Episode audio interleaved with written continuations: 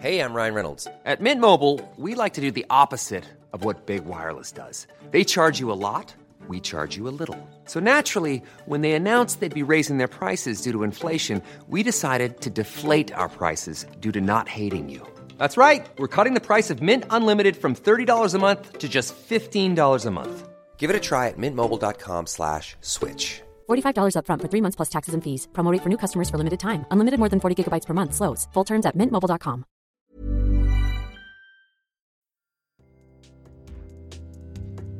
So, the reason I use the metaphor of breakup is because diet culture is what TLC would call a scrub, right? Like living living on your sofa, taking all your food, all your energy, all your time, a lot of your money, and never is grateful. Is always like the more you give, the more I take. Hello, and welcome to the Body Protest. In this podcast, we combine storytelling with science to better understand our relationship with our bodies. I'm Nadia Craddock, and I'm a body image researcher. And I'm Honey Ross, and I'm a writer. This podcast is brought to you by the Pink Protest. One, two, three. Hi, Body Protest. We're back. Uh, is there a doctor in the house by any chance? A doctor? A doctor? A doctor, you say? Who? Who? Where could she be? Come on, tell us the title. Give us the full title. Dr. Nadia Craddock's in the house. Oh my god! That- she did that. She did that.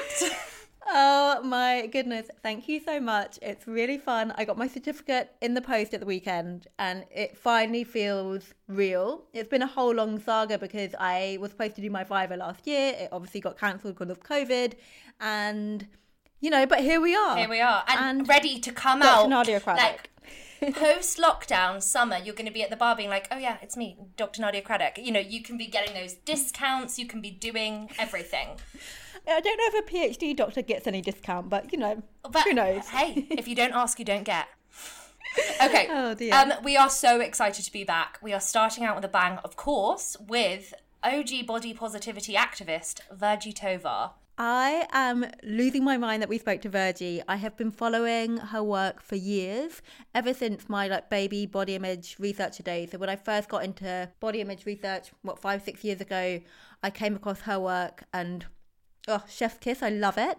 So for those of you who haven't come across Virgie's work, Virgie is an author, a speaker, and a podcaster. Her books include You Have the Right to Remain Fat and The Self Love Revolution Radical Body Positivity for Girls of Colour. She also regularly contributes to Forbes, where she covers the plus size market and how to end weight discrimination at work. And her podcast, Rebel Eaters Club, is delicious. I love it so much. We're all big podcast fans, but it's really one to, to listen to. It's so well put together. And, you know, not to give away too much of the interview because you're about to hear it, but, you know, we had some beautiful conversations. Virgie tells us about how she found feminism and, you know, about her gratitude towards the queer community as well as the fat positive community for teaching her the joy of abundance. It's such a beautiful, special conversation.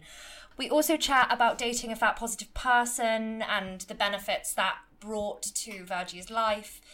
And we talk about how women of colour understand the connection between diet culture and other oppressive structures more readily than white women. the whole conversation is such a treat. And I think what really strikes me about Virgie is that she's got such a gift at making heavy topics accessible and fun still. I think she's got such an exuberant character, and I don't say exuberant very often, but that is uh, Virgie. And I mean, Honey and I, we were just talking afterwards. I mean, for weeks, Buzzing. we've been talking about this, this Buzzing. episode. Just lo- yeah, yeah, just such a high after speaking with her. So we hope you have the same experience. And please tune in till the very end because Nadia is going to be blessing us with a new segment. So, without further ado, here's Virgie. I feel like a lot of people, and myself, I became familiar with your work through your TED talk. You talk about jiggling as a young girl, and it's so moving. And I was wondering if you could tell us a bit about your relationship with your body growing up. So, to give context, I was a big baby. I was a big kid. Um, I come from a family of big people, but I had no awareness or shame about my body until I was introduced to fat phobia at around the age of five. But before then, I had this really amazing, magical relationship to my body that most children actually have, which is one of, you know, interacting with the world with just joy, curiosity, and pleasure. And and my body was just completely integrated into who I was. I didn't have a I think a lot of us um through as as we age and are introduced to how to have a body in our culture we create distance from our body. But at that time i didn't have that. And so um, one of my favorite things to do was to jiggle. Um, I, and i mean that i think specifically being a, a, bigger kid i had these like jiggly bits. I had fat on my arms and my cheeks and and my tummy and my thighs. And i used to like to you know, take off all my clothes and spread out my arms and legs like a starfish and just kind of jiggle as hard as I could. And I just remember the pleasure that it gave me like that almost like that there's that chemical release of serotonin that I can just recall it was like so pleasurable and I just remember thinking that it was magic like my body was like the water in the bathtub or at the pool. And the interesting thing is that i had actually sort of forgotten or blocked out that memory for years. And, it wasn't until i was about probably 5 or 6 maybe even longer into my own anti diet body positivity journey that I recalled that um, because it just was so, I think my brain blocked it out because it was so antithetical to how I related to my body while I was in diet culture. And so I think my brain couldn't reconcile it and it just shut it, shut that memory yeah. off, you know? I really hear that. Yeah, I mean, I guess from that experience, so going from that positive experience in your body as a as a child to then as you alluded to the diet space and getting caught up in with that how did you then come out of it and then become the person you are now with the work that you do and and the work that you put out in, in the world I was recently thinking about this, like, you know, when because I sort of have my my story that I normally kind of I'm like, okay, that's that's how that process happened. But I was kind of thinking back actually, and I think that the start of it was it, it, it was even further. Like I, I normally associate the beginnings of the change in my relationship to my body and leaving diet culture um, either with the introduction of feminism to uh, i was introduced to feminism in my early 20s um, and then or um, dating a fat positive person in my mid 20s and normally I, I, sort of am like oh it started there. But i'm kind of, i think really it sort of started um, when i was 18 and i had been living in a small suburb until then with the same people who had taught me to hate my body with the same boys who had told me that I was disgusting and a monster for years and years from the age of 5 to 18 when I graduated from high school. And then I was just so eager to get out of there. I ended up going to sort of a conservative college in kind of a rural area of California and I really hated it. Like I just did not fit in at all and it was so it was just so uncomfortable day in and day out. So I decided to kind of abdicate and flee and I ended up moving temporarily to Italy. So I was living there and I was having realization after realization after realization. I, I was totally in the depths of my eating disorder while I was in Italy, but it was the first moment where I sort of realized I'm weird. I am not a good girl. I do not want to be on the straight and narrow. I do not want an office job. I do not want a husband. I do not want to buy a home. I do not want to have children. Um, and so, you know, I'm going to have to forge my own path somehow and i think that it was it was the distance and it was just like the the high vibration of travel i guess you could call it. Just like that that space of being away from home that gave me that clarity. And i really think that that was kind of the start right? That was like the the first moment where i was like i have to create something different than what has been shown to me. And i would continue to diet and I mean I called it dieting but it was absolutely disordered eating. It was absolutely like anorexia. Like you know I mean probably subclinical anorexia now I think in retrospect. But at the time I just thought I was being healthy um never eating. But anyway so that kind of was like that I feel like that seed really sprung at that time. But then like I said I was introduced to feminism which at that time there was no critique of body weight or diet culture but there was a critique of body image in media. Um and then then I really think that a turning point was dating a fat positive person. I mean, the idea that someone would not only tolerate my fatness, mm. but celebrate my fatness and not see anything wrong with my fat body. It just never had it, it was unimaginable to me at that point. And um and it was like, you know, he didn't really even use the language of fat positivity. He just used the language of what should be considered regular human communication, which is nothing is wrong with you. Your body is fine and nobody gets to tell you what your body looks like because that's controlling. And this just was mind-boggling at the time and he really ended up helping me th- like sort of start to heal from my terror of food and he would just sit with me in the kitchen and we would make food together and he would walk me through my fear um, of every single bite every single ingredient. You know felt like it was a threat. Um and and he just sort of patiently did that with me and held my hand with me in that in that moment during the time. And then you know several years later I started grad school and I started researching I was really interested in fatness and how fatness impacted gender among women of color um, who had been fat their whole lives. And then, and through that research, I ended up finding fat activism, which really was kind of like the holy grail. Like it, re- I really was like, I have found exactly, you know, this is what I've been looking for. I, I mean, I think I was like an immediate convert to the Church of like Fabulous mm. Fatness, mm. like Im- immediately upon meeting the people who were in that movement, who were just like like fabulous like true like truly unapologetically fabulous and amazing um and who were refusing to diet and refusing to apologize for being big. And and that re- I never turned back from that you express yourself so joyfully. I mean, you sent us a couple of photos earlier, and we've just been going, "Oh my god!" Like you just make us want to do a photo shoot. Like you're so gorgeous and glorious. It's just so beautiful to see you. So I don't know, just fully yourself. It's heaven.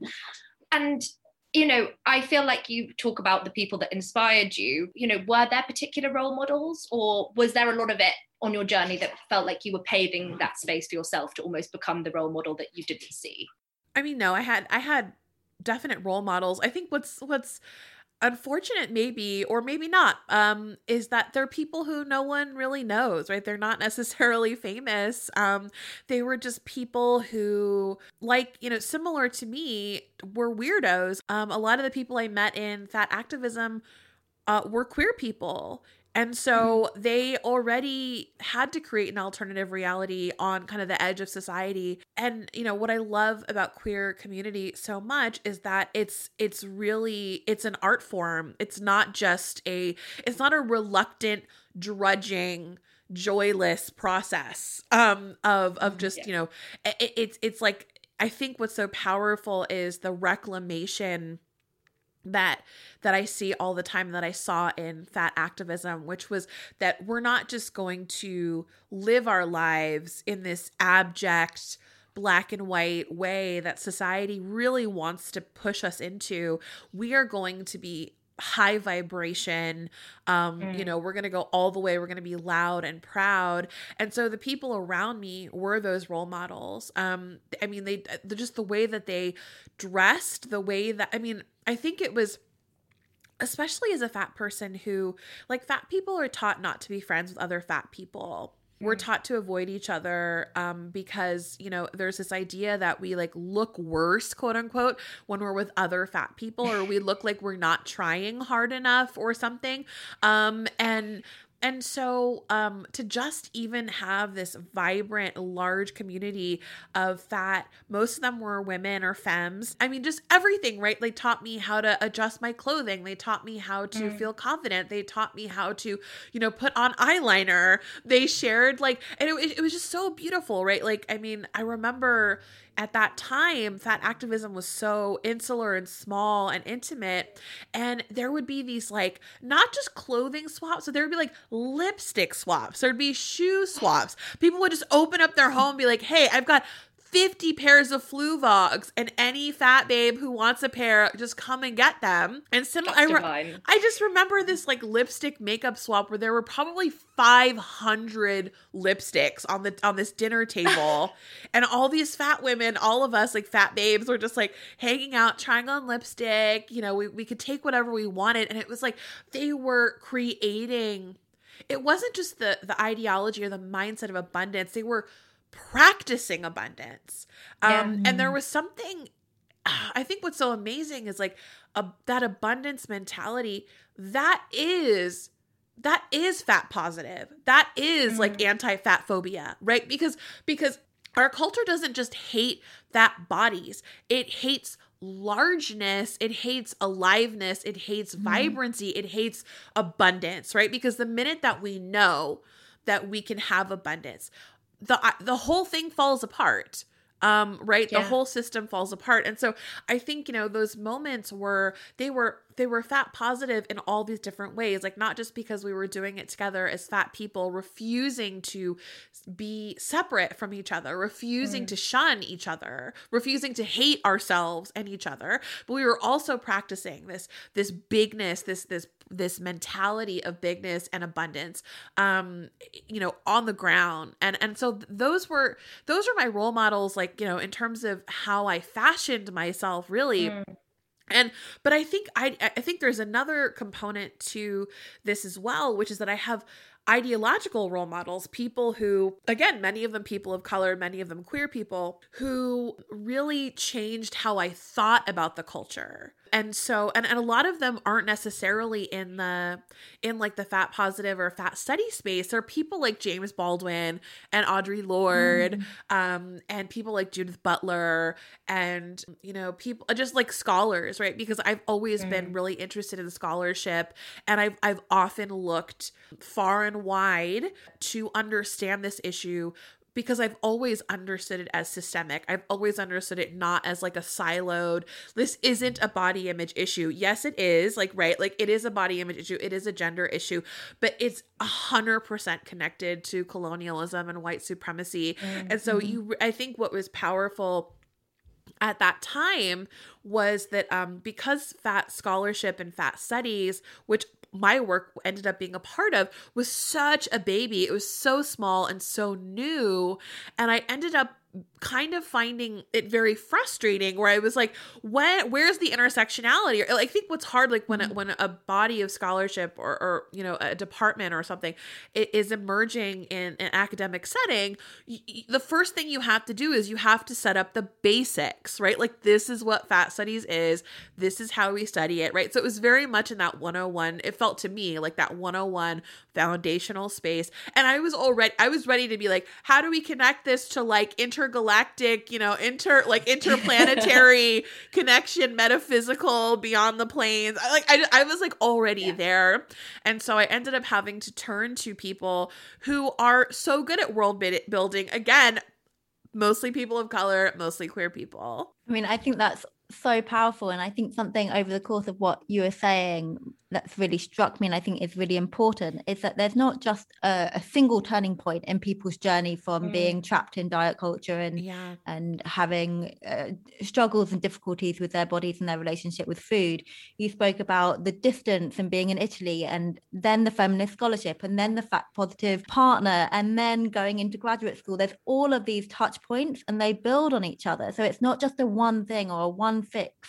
It's all of these things. It's easy to to look and be like, oh, that's what I want. And it's, I think just having that laid out, I think is really useful for people to hear. I mean, so much with like the the fat community, the um, queer community, as you mentioned, and that vibrancy and finding people who I love the word you use the word vibrate that's a really smart word for for the energy coming off. Well, I guess and finding your weirdos, you know, finding Yeah. the people that make you feel like, wow, I found my people. And I think, yeah, God, I so relate to when I first became friends with other fat women. I was like, oh, we can do this. This, you know, and just be- Yes, yes. it's so liberating and just being like they get it they get like the summer chafe they get all of the stuff that Mhm, we've never been allowed to talk about and it's so liberating and you just feel like you don't have to do it alone So many people feel like they're a weirdo or a, a misfit, but it's just finding your community, right? It's Yeah. just finding finding the people you where you belong. completely there is the moment where you have to decide that you're opting out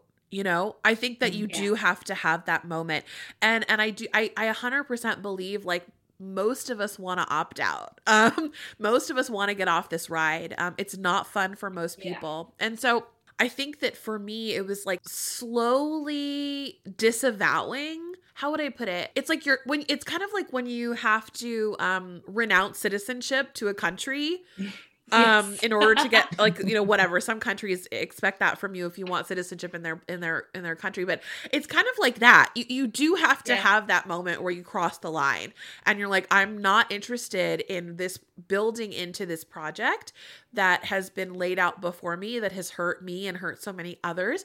I primarily work with people who identify as women. I i know how much fear there is in just taking that step out.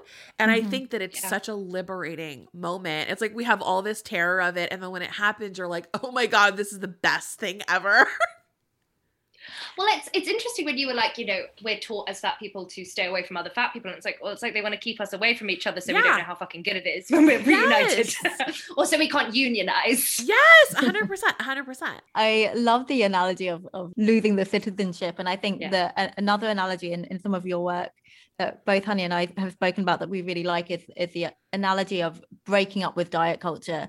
And, and you say like you have to have that intention of like this is this is something where I do want to opt out. But for people who are currently still feeling trapped, how can they start that breakup process?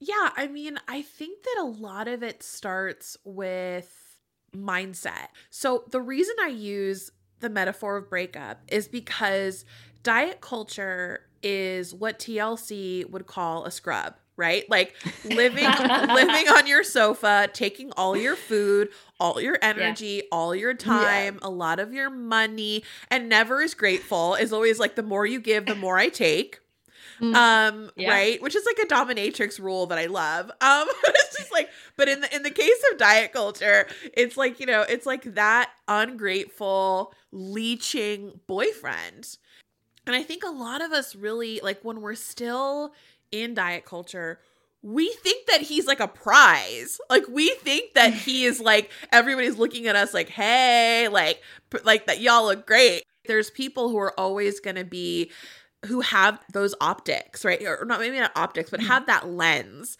right? And and i think that you know when you can shift and recognize but wait what am i actually getting from this? What am i actually getting from this? And i think that's the moment where things shift. And, and I, I had this conversation the other day it was really really powerful um with uh with a fat woman. And she was talking about how um one of the things that kept her in diet culture was men was um the desire for relationship with a cis cishet man. Um and she sort of and and she was reflecting um on how absolutely in in in her own disordered eating and she also has some gastrointestinal issues that have created really intense stress upon her body that have led to weight loss that um, was really scary for her and really negative for her. Um, and involved like literally just throwing up every single thing that she ate like out of her control right? Just her body just mm-hmm. did something the doctors still don't understand what happened. And so she's talking about being in the depths of of terror and an illness and men just flocking to her in that state um and i've just talked to so many women who have that experience where it's like they either are in the depths of a drug addiction because they're trying to control their weight through using meth for example or they're very very ill and they've their body has deteriorated because of an illness and men are just giving them so much love in those periods and And she sat, she sort of, the thing that was really poignant that she kind of concluded on was she said, you know, what did dieting give me? It attracted assholes. It gave me a gastrointestinal disorder. Most likely was connected to like my my issues with dieting and disordered eating, right? Um, it attracted like abusive people. And and I so I think what's important to recognize is like even if you are getting the quote unquote I call them prizes or or privilege um that that diet culture is supposed to give you take a step back and see what are you actually getting right? Maybe you have the maybe on the out like uh, from the outside in you look like you have it all together but like are you actually happy? Is this does your does is your partner totally cool with you starving yourself and not being hungry? And like, like being hungry all the time? Um is that a partnership that you want to fight for?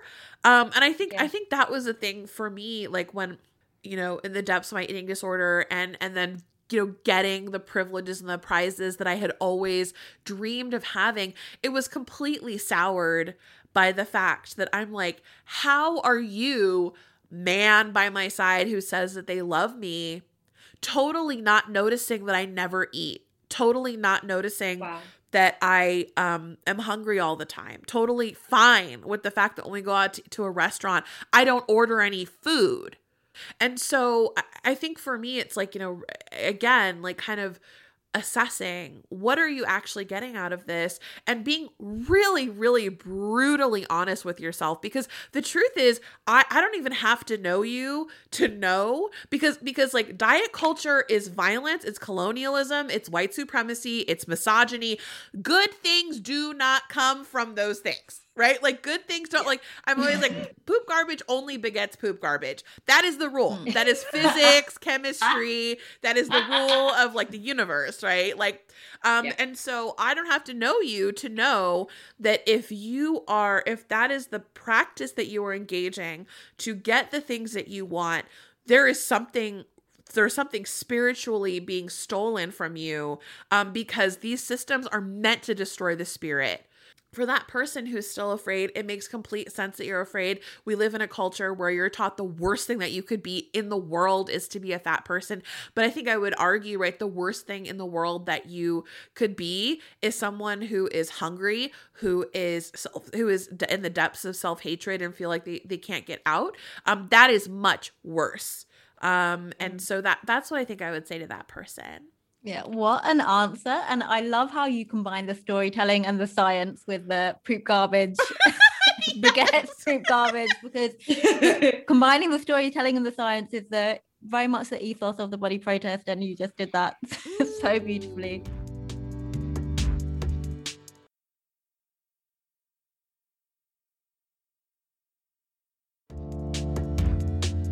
So obviously you talked about earlier being a contributor for Forbes and you write about the plus size market. And I feel like there's such a conversation at the moment specifically, but you know, and it's been growing in the last couple of years of, you know, what is an inclusive brand? How would you define an inclusive brand and what are the standards we should be holding brands to?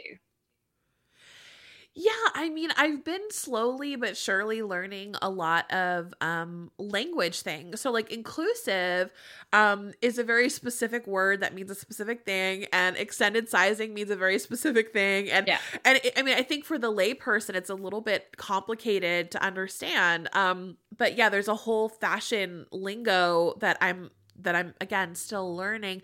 So, but I think you know the the the, the spirit of the question is really like, you know, what should we be looking for? And and I really I mean, I, I'm immediately thinking about um, a brand called Superfit Hero that recently truly blew my mind. Uh, I want. I'm thinking of two examples that really blew my mind.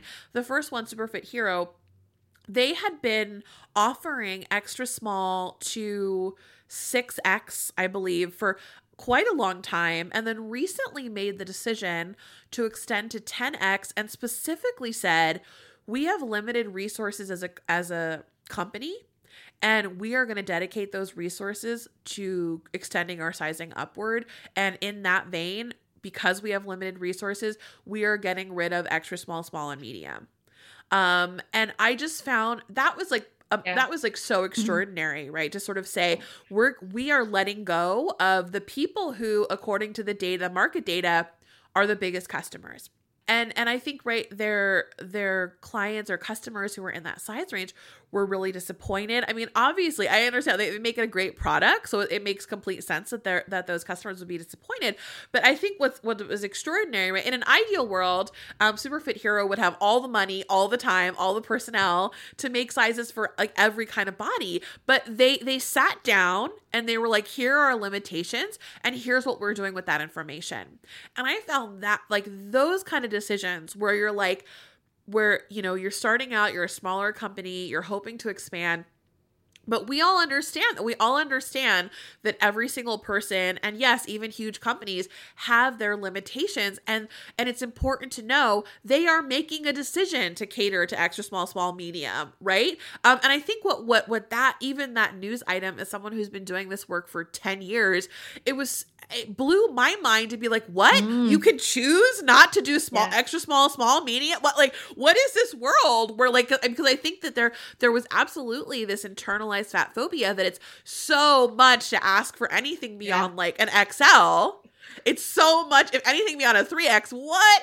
Like you know i like it just it's it's it's presented as if it's like impossible. Um and then in in reality right the companies are just continuously choosing to do that. So i think it really unveiled a, a few things. The second example i'm thinking of that truly like mind boggling was the the also an athletic wear brand called athleta.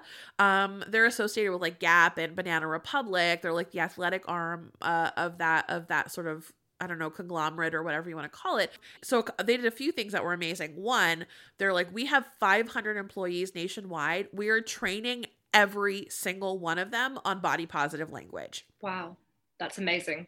Yeah, they have to go through a, a training program that helps them not use fat phobic language just in relationship to their clothing, right? Like it's just a fit, it's literally just a fit tutorial. Um, how to not use biased language. The other thing they're doing is that they're having their executives go through training, of anti-bias training.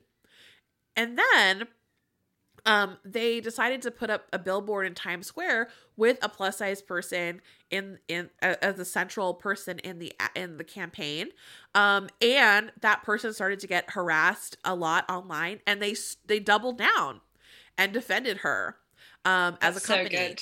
It's so refreshing. Yeah, totally. And then I think like the last thing I want to say is uh, that truly like was mind boggling. Uh, I was on like a call with their with like their their people, like a press call, and and and I, like I had this moment where uh, like jaw drop where the um one of the one of the like the executive people was like, our plus size customer spends ninety percent more than our straight size customer and she comes back twice as often. And I think you know for me Yeah. Like again there's this idea. I mean first of all right there's this myth that there's a thin majority. Like it, like certainly in the United in the like they they just don't exist, right? Like literally. Um so uh, like in the United States about 70% of US women are plus size. Um Yeah, and and same so, here. UK average is size 16, I Yeah. believe. Yeah. End plus size, but still. Yeah, 100 so I feel like I feel like we have this idea in fashion that we're like showing up to the conversation hat in hand. Yeah. Um without the 70% of the people behind us. And I think that we need to flip that mindset um and just sort of demand from a place of like you're being like you're being weird for making for Yeah. trying to pretend there's a there's a majority that there that there isn't.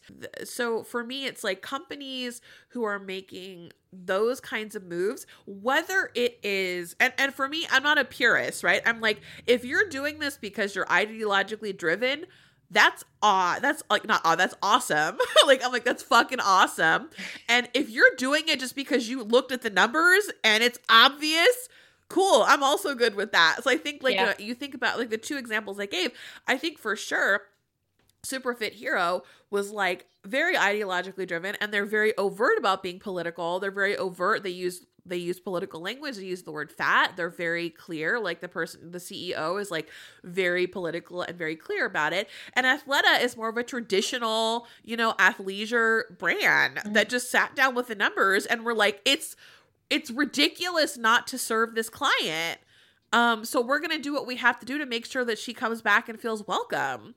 Um, and so anyway, um, I, I, so so those are those are my like things that I've loved uh, learning about like since I've been contributing for Forbes. I no, I so love hearing you say that no, you're being weird because my entire life I have felt gaslit by looking at, you know, Yes. I'm you've expressed it, you see, you know, the plus size clothes that always sell out first online, always. They- Yes, the biggest yes. sizes are always sold out. It's because we are the majority, and it's like, why, why are we Yes. not being catered to? And it's so, you know, it's so amazing to hear you talk about this, and I'm so thrilled that you're covering this in Forbes. Like, it just it makes me so happy about the future. Yes, me too. there's just, as you say, such a clear business case for it. And with that first example about the choosing to not have the smaller range and, and go and extend up, because I think that's what we hear so much from from brand is like, oh, you know, we're we're limited and and so that's why we can't go beyond a 16, beyond an 18. Like, I don't know, we only have limited resources. So we can't do anything more, but we're gonna change our offering is is really powerful, I think. Yeah, I mean, totally. And I want to be clear like, I think doing so much writing in this space has taught me it absolutely is. I mean, unfortunately, because the fashion industry is so fat phobic just from top to bottom. It goes all the way from fashion school all the way up. They don't want to teach plus size patterning in fashion school. Um, you're just on your own. If you want to make plus size clothing as a, as a designer in fashion school you're on your own to try and figure it out. So i mean that's absolutely real and absolutely again like the the machinery like for example if your clothing requires complex machinery that is very expensive right Th- those costs are very real. But i think it's important to say you know there's this idea that you know you do have a certain number of resources. You can choose to do what you feel like as a company your vision is. Um this idea that you have nothing and are therefore you know like have your hands tied behind your back um that just that's it's not that's not the whole story you know? I think there's this i think we really do need to start troubling like well do you need to sell extra small small and medium? Because that market is very very very well taken care of. Um so you know if you want to take the resources that you have um and and allocate them differently and learn how to sort of do the things that you need to do to, to accommodate a different kind of customer you 100% can do that. And it might take a little bit longer right? Like i think i'm thinking about not to get too into the weeds on this, but I was talking to someone else who makes um, anti-chafing shorts um, for people of all sizes, and um, and she was talking about how there's this machine. It's a knitting machine, um, and it's a tube. If you want to create seamless undergarments, which she really wanted to do because she was really concerned with comfort, um, she wanted to create a seamless uh undergarment. So you have to have a very special machine which costs like a hundred thousand dollars. Um and and she was like a lot of people cheat and they'll say it's a 3x 4x but it's actually only the machine is only supposed to make a 1x um and so she's like so we went out of our way to go through the funding cycles and get the whole and and it's like right like I think it goes to show um that if you're driven to do this right if she she was happy to approach people be innovative be a little bit scrappy get some crowdfunding going right she was totally happy to do that legwork. She's just one person. Like she's one CEO right? And so she was happy to do it. And so I think it's important to just recognize right like there are costs attached and and also if you're a CEO you're an innovative motherfucker you can figure this out Yeah. you know one hundred percent. No, it's like we should be. I don't. I don't want to say challenging, but yeah, challenging our CEOs to be more innovative and to be pushing. I mean, to be pushing the size limits. I just think it's like, why are we not? And it's like, it is such a huge market, and it is a market that will be loyal in return because it's such a scarce market. So it's like, I, I you know, it just makes sense. Right. And to that point of innovation, because I've had similar conversations, but with people in, in fashion, but also advertising and beauty. And one CEO from the beauty industry said almost exactly that point in terms of doing this work, in terms of being more inclusive.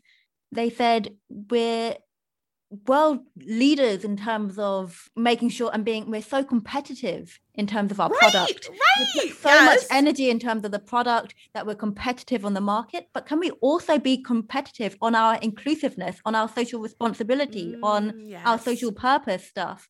And I think again, that's it's so like it almost feels like a no-brainer when you put it like that because it's like, yeah, we've got some of the best minds in in the top of business doing those kinds of things, making those kinds of decisions. And we've seen again, as we've discussed, it's like you're leaving dollars on the table if you're not catering to 70% of your potential market. Yeah, absolutely.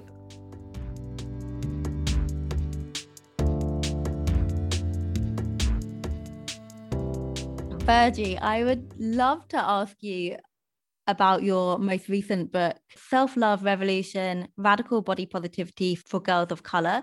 And I'm curious why it felt important to focus on girls of color specifically when talking about body positivity. Yeah, I mean, I think that um, even to this day, the conversation around disordered eating or on body image, it really is portrayed as a white issue, as a white woman and a white girl's issue. And I think in actuality, right, like we know because of racism, white supremacy, and anti blackness, right, that like absolutely girls of color have body image issues, um, you know, have issues with food, have issues with all of these things, right? And so I- think it was like political to even just say to demarcate the space as like this is not just a white woman's issue. Um, and then I think specifically to talk to to have time and space to really focus on how connected racism and white supremacy is to how we see ourselves. And I think a lot of times, um, and I, I've been trying to grapple with whether it's self imposed or if it's a real thing. I do feel pressure to kind of move along fairly quickly on the conversation around what how connected whiteness and white supremacy um, are to diet culture and to fat phobia. Um, and it felt so powerful to kind of you know, just have a whole book dedicated to that lens being front and center. Um, and, and- I mean, you can kind of imagine almost like a lot of books that are um, focused on this issue they'll kind of maybe have one chapter that's like on intersectionality um or maybe one interview or something like that um and so i just love that it was like this opportunity to talk to girls of color. And I think what was powerful was before, you know, in preparation for writing the book, I talked to lots of young women. That was so illuminating. Um, they just like had so much wisdom and so much language around what was happening and and it absolutely like I, I tried to honor that when I was writing the book. And I think the other thing was like I was realizing so much for me, um, it felt so nourishing in a way that I wasn't expecting to be able to write just to a brown and black audience. Um, like I could, I don't, I don't know how to explain it, right? I think a lot of times, again, I do feel pressure to speak to a white audience or a thin audience or like whatever the perceived majority um, person is at whatever publishing place I might be doing work with. And I really felt like, oh my God, this feels so good to just sort of be like, I look, I, I think about the person I'm writing this book for and I relate to her. Like, I like, like there are a lot, I, I can, I can look in the mirror and kind of, kind of say, like, I'm talking to the younger version of myself with the specific dynamics that I face and I faced as a as a girl.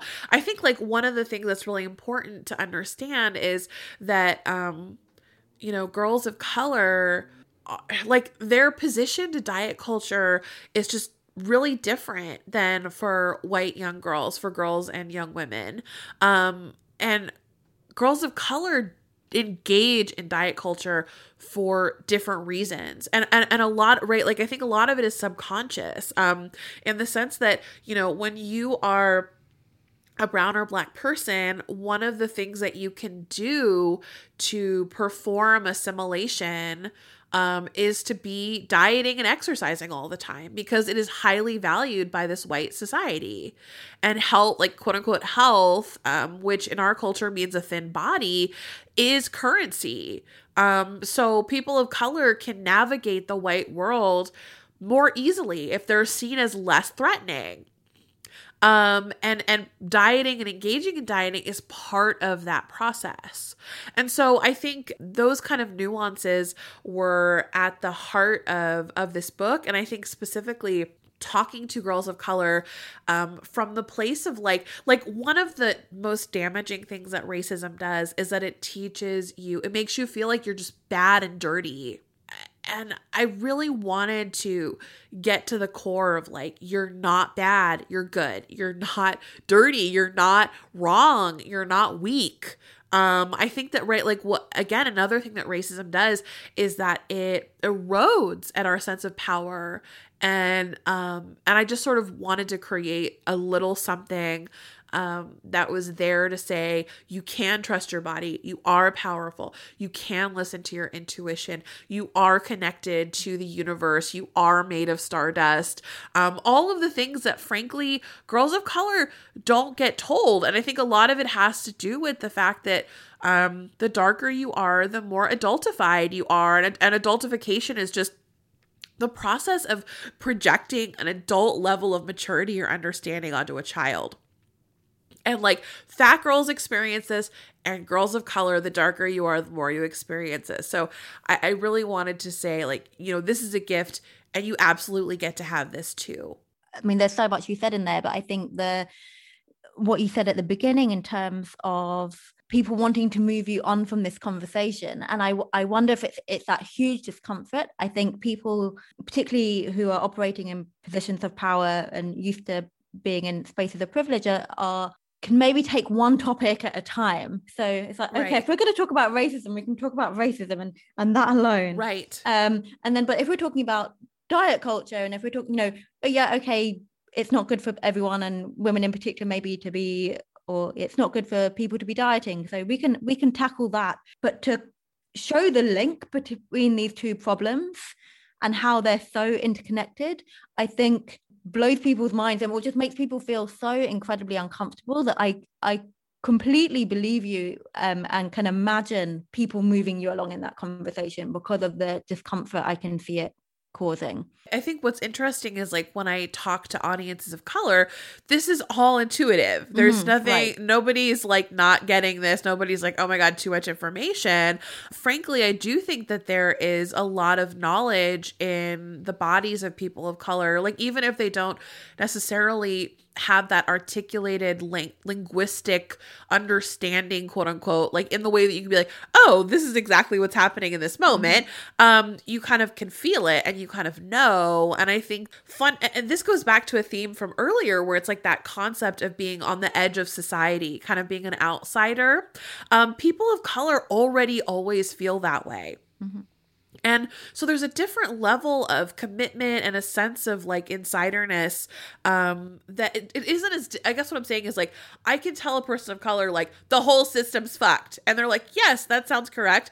And then it, it's, it's a much different situation for a white person to hear that because they're just in a completely different position in the system. They're like inside, right? So it's like, I mean, it's literally like telling someone who's outside of a house that's falling mm-hmm. apart that that house is falling apart. Tell the people inside the house that it's falling apart, it's much more distressing. Um, and so I, I mean, I have a lot of empathy, frankly, for for both positions. Um, but and so so anyway, yeah. But like, I think that it ends up creating this reality where I do feel like, okay, let's move it along. You know. Mm-hmm. mm-hmm. Yeah, and I think then to the point of how people of color maybe fall into diet culture is through that proximity to whiteness and access to to capital and acceptance and uh, being less other. So i mean just everything you said really just to echo it is is such a crucial part of the conversation that does get overlooked. So i'm just really glad that you're talking about it and that you've created that space for girls of color in particular through the book. So you know you have told us so much i mean and, and in that last conversation, you told us so much about creating spaces for people who don't always have a space for themselves. What do you do to create a space for yourself and to look after yourself and to kind of, you know, I don't know, to make yourself feel at home in your body? What are the things you do? Ah, I mean, so many things. I'm somebody who is very driven by my pleasure and my desire. You know, I really think that when I decided that I wasn't going to engage in diet culture anymore, I, I think I really opened up a line of communication uh, with my body, and and I, was I, I, was just writing about this the other day um, for my own personal like self my journal, um, just sort of writing about like wow I really thought that I was just like trying to not have an eating disorder and diet anymore, but it led to all these unexpected connections in my body. Like I can just hear it just is so obvious and it's it's gotten to the point where if I don't like something or I don't want to do something, it, it it's almost like unbearable to do it. Um, and I really think our culture is so good at like shutting that voice down. Um, and so I feel I feel like that process of like taking care of myself feels very integrated and intuitive. And and so like I think I mean the, the example I'm thinking of right now is like last night I went to bed and I was so excited because I got these little like Madeleines with chocolate chips in them yesterday. Um, and I was like, mm. oh, I mm. can't. Oh my god, like the coffee is gonna be so good at this. The Madeleines, the butter, and the little chocolate chip surprises. Um, and I was like legit, ex- like I had a hard time falling asleep because I was so stoked about these Madeleines and like this coffee. So I'm just like, for me, it's like you know that that little thing where I'm like, I want a Madeleine with chocolate chips. I have procured it. I am now excited to have it in the morning. Um, like that's a tiny thing, and yeah like you know um, no it's like meeting your needs. It's listening yes. to what your heart desires and finding a way to provide that for yourself. It's there's nothing more beautiful than that truly. Yes 100% so like those kinds of things and then uh, there's a lot of things i think that people kind of think of um like going out in nature or like meditating or you know eating when you're hungry um etc those are all really important self-care things but um i think in addition to that um i really try to make space to kind of trust my body even when it kind of wants to do something that I'm like, oh, that's kind of odd. Okay, we haven't done that before, but you want to do it, sure. Um, and and uh, and like kind of I don't know, like nurturing that inner child or that inner creative or something. Um, is is how I do that. I I have plants. I have two baby Netherland dwarf bunnies that certainly feel like they've opened up my heart. So that's also great. oh my goodness. Virgie, you've been such an incredible guest on the body protest. Before we go, how can we and our listeners find and support your work? Yes, thank you for asking. Um, I am most active in terms of social media on Instagram. So I'm at Virgie Tovar, V I R G I E T O V A R. Um, you can go to my website, virgietovar.com. Um, also, listen to my podcast, Rebel Eaters Club. Um, it's on Apple or Spotify or Stitcher or anywhere you get your podcasts. And then finally, I have um, a new book coming out in spring of 2022. It's a journal book um that is Ooh. yes, it's like, you know, it's it's journal it's journaling towards a better relationship to your body and there's going to be stickers um and there's this amazing illustrator who's going to do all the illustrations. I'm so excited. Um so that's coming out and then I'm also last thing, I've been um, working with a travel company lately. So I'm about to release a new um, trip, uh, like a sort of like a, a body positive, like you know, like like body positive travel, if you will. Um, so I've been I'm going to be releasing a few of those over the next several months and over the next year. So mostly find updates on my Instagram. It's Bali, right? I think I've seen it on your. Yeah, I went to so Bali sold out, and like now we're okay. You you could maybe be the first to know. Like the next trip is to Italy, um. So we're gonna be eating our way through Italy, and I'm so excited. Nadia, we're going.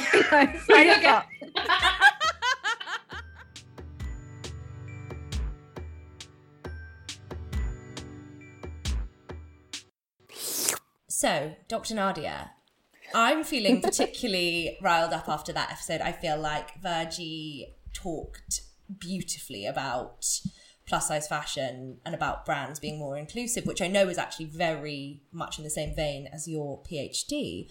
I was wondering if you could give us some delicious information, a little, A little slurp. a little slurp of knowledge, uh, and tell us a bit more about that.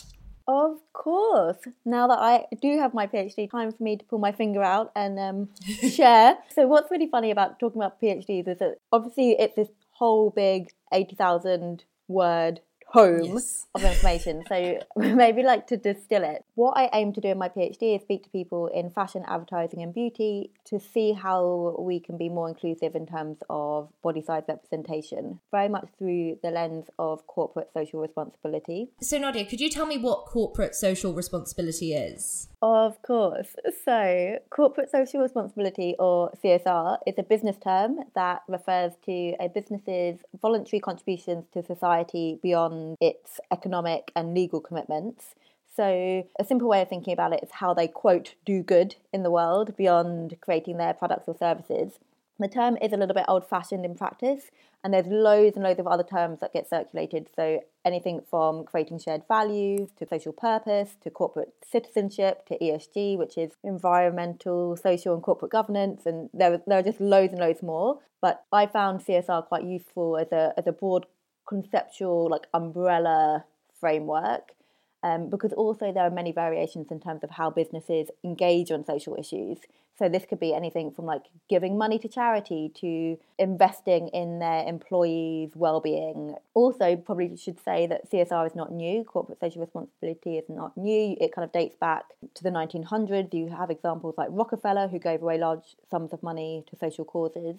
But also, what's useful to think about in terms of CSR is that it's not always good. So although it's how companies do good in the world and contribute to society. It's it's not always as simple as that. It gets a bit murky. Well, is it how they're trying to be perceived as good, as well as that? That's the that's the other side of it. spot on. Yeah, Yeah, it's it's spot on scary when a because a company wants us to like them because they're a company, not a person. right? I think that's that's spot on in terms of is it a smoke screen? What are they trying to? What's Mm. Yeah, going what's on? What's going on behind? Especially, I know what else is happening. I think we are as consumers are more and more aware of what businesses are, are doing, and we're always looking at disconnects, right? So if a company is saying, "Oh, we're a feminist brand," and then they don't look after their female employees, like Yeah, it it's like something's not sense, adding up like- for me. Yeah, exactly. I think people see that more and more. Or even, I mean, uh, uh, slightly different to that, but you know, Mm. recently with Rixo saying, I feel bad roasting Rixo, but I actually am going to, of saying,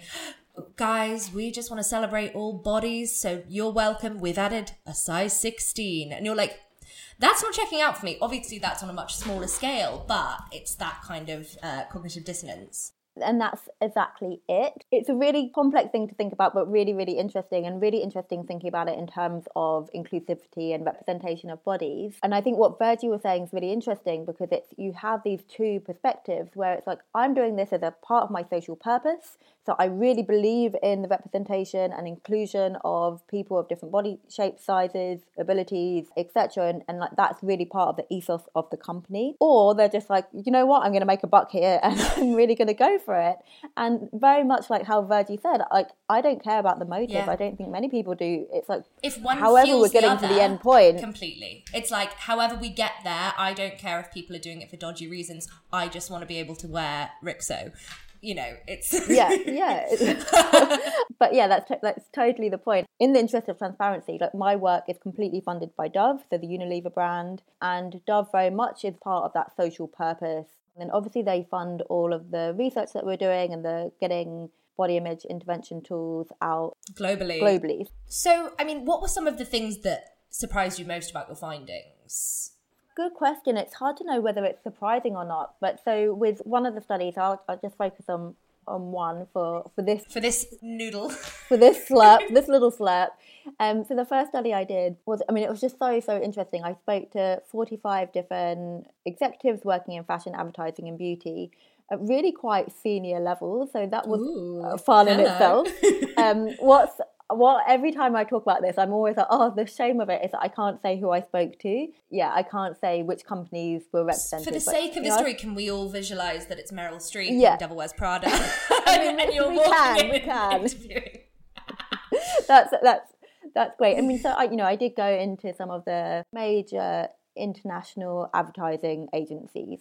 But what was really interesting from what they were saying is that I did really get that piece that that Virgie said in terms of there's there's almost like these, two different ways of looking about it. So and there were people who generally, I believe, care. So it was interesting speaking. Um, most of the people I spoke to were women, and a lot of them shared their own stories of of struggling with uh, negative body image or not feeling represented when they were growing up, and now they're in a position of power. They can enact change, and some of them were very candid in, in the fact that they said, "I have replicated the ideal in in my in my past. I've done that, I've done that, I've done that, and and it's been there's been a couple of different things that have flicked the switch. So the Me Too movement, I think, was powerful. Wow! That. So, so, that changed a lot of kind of women in power's minds, essentially, of maybe when they had been conforming to I don't know societal expectations, they were like.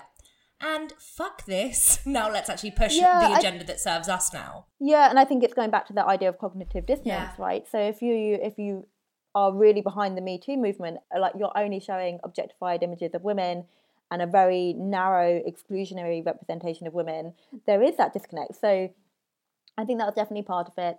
Obviously, people are talking about the bottom line and profit, and it's not as easy as it sounds. Like, and people did talk through some of the the different challenges, and also when you think about businesses, it's a whole ecosystem. So you might, as the senior creative director at an ad agency, be really behind inclusive representation and really want to have people with different sizes and ethnicities and etc etc etc but because an advertising agency is paid by the brand if they don't buy into it then you're stuck right? Because then it's it's positions of power and who who's who's holding the purse strings so you could be then stuck. Obviously, it depends on the relationship and if you've been working with each other for a long time and you can kind of work and kind of push people a little bit. And I think there was a lot of that how to be an agent of change from within yeah. the company. And then the other thing, of course, which will come of no surprise to you and I think many of our listeners, is that people are really stuck on weight and health. Yeah. Really, really stuck. That does not surprise me. so they were like, yeah, sure. Like, we want to be more inclusive. We understand that showing very skeletally thin women is not useful or healthy or good or what we want to put out in the world. The thought that terrifies However, them even more. Yeah, the thing that fills yeah. them with even more dread is like, but what, but what if she's fat?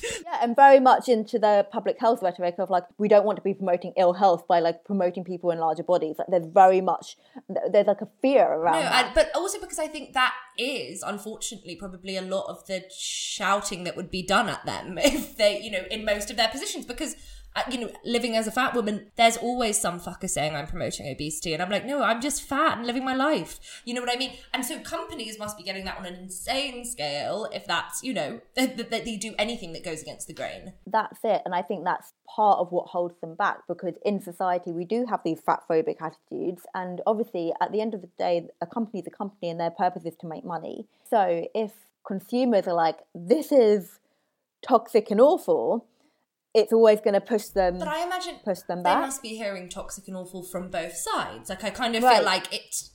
At this point, that's when it becomes about the social responsibility, surely, because it's like, okay, well, we're weighing up which is more toxic and which is more awful. Completely, it, and I think there is a lot of education to be done, not just for people who work in fashion, advertising, and beauty. I think it is a societal education that needs to be done about weight and health, right? That we we've spoken about so much on the podcast, and I think I also don't want to um, I know it's easy to hate on on businesses, but no, a lot of them are trying. A lot of people. Well, look, there are people behind businesses, and people are trying.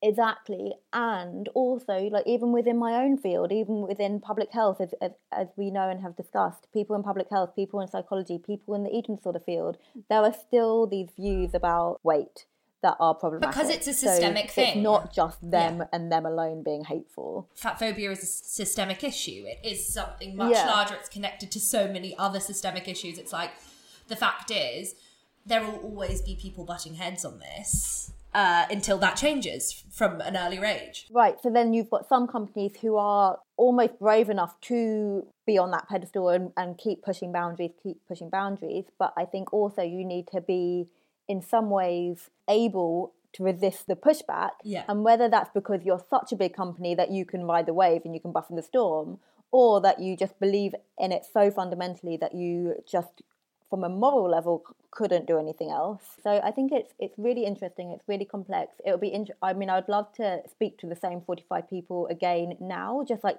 three years on.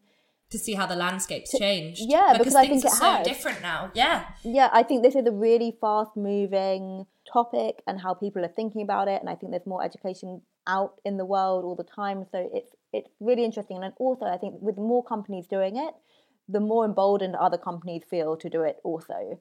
It does fall under the umbrella of social responsibility for me because it is body image and appearance based discrimination are social justice issues, Yeah. they are social issues, they are public health issues. It is a way for companies to improve public health, to address some of the toxicity in our world, and they can also make money from it. So it's win win win. Nadia, for people who can't get enough of your tasty, tasty knowledge noodles, is there a place where we can read more of this information? With the study I was just talking about with the 45 business professionals in advertising, fashion, and beauty, I have got that paper written up and it's published in the journal Body Image, although it is behind a paywall.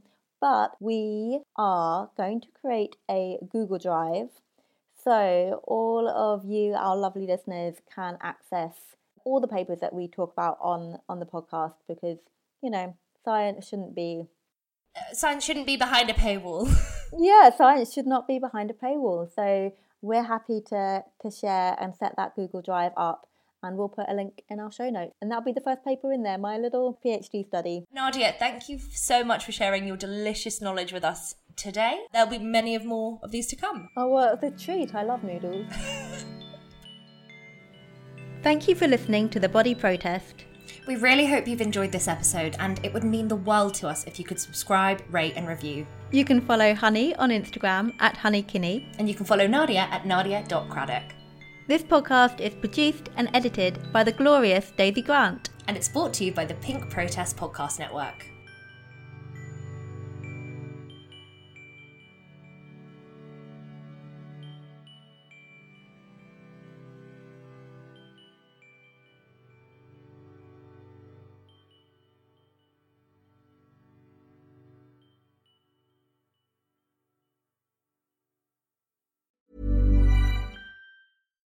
When you make decisions for your company, you look for the no brainers. And if you have a lot of mailing to do, stamps.com is the ultimate no brainer. It streamlines your processes to make your business more efficient, which makes you less busy. Mail checks, invoices, legal documents, and everything you need to keep your business running with stamps.com. Seamlessly connect with every major marketplace and shopping cart. Schedule package pickups and see your cheapest and fastest shipping options from different carriers with rates up to 89% off USPS and UPS rates. And with the stamps.com mobile app, you can take care of mailing and shipping wherever you are. Make the same no-brainer decision as over 1 million other businesses with stamps.com. Sign up with code program for a 4-week trial plus free postage and a free digital scale. No long-term commitments or contracts. That's stamps.com. Code program.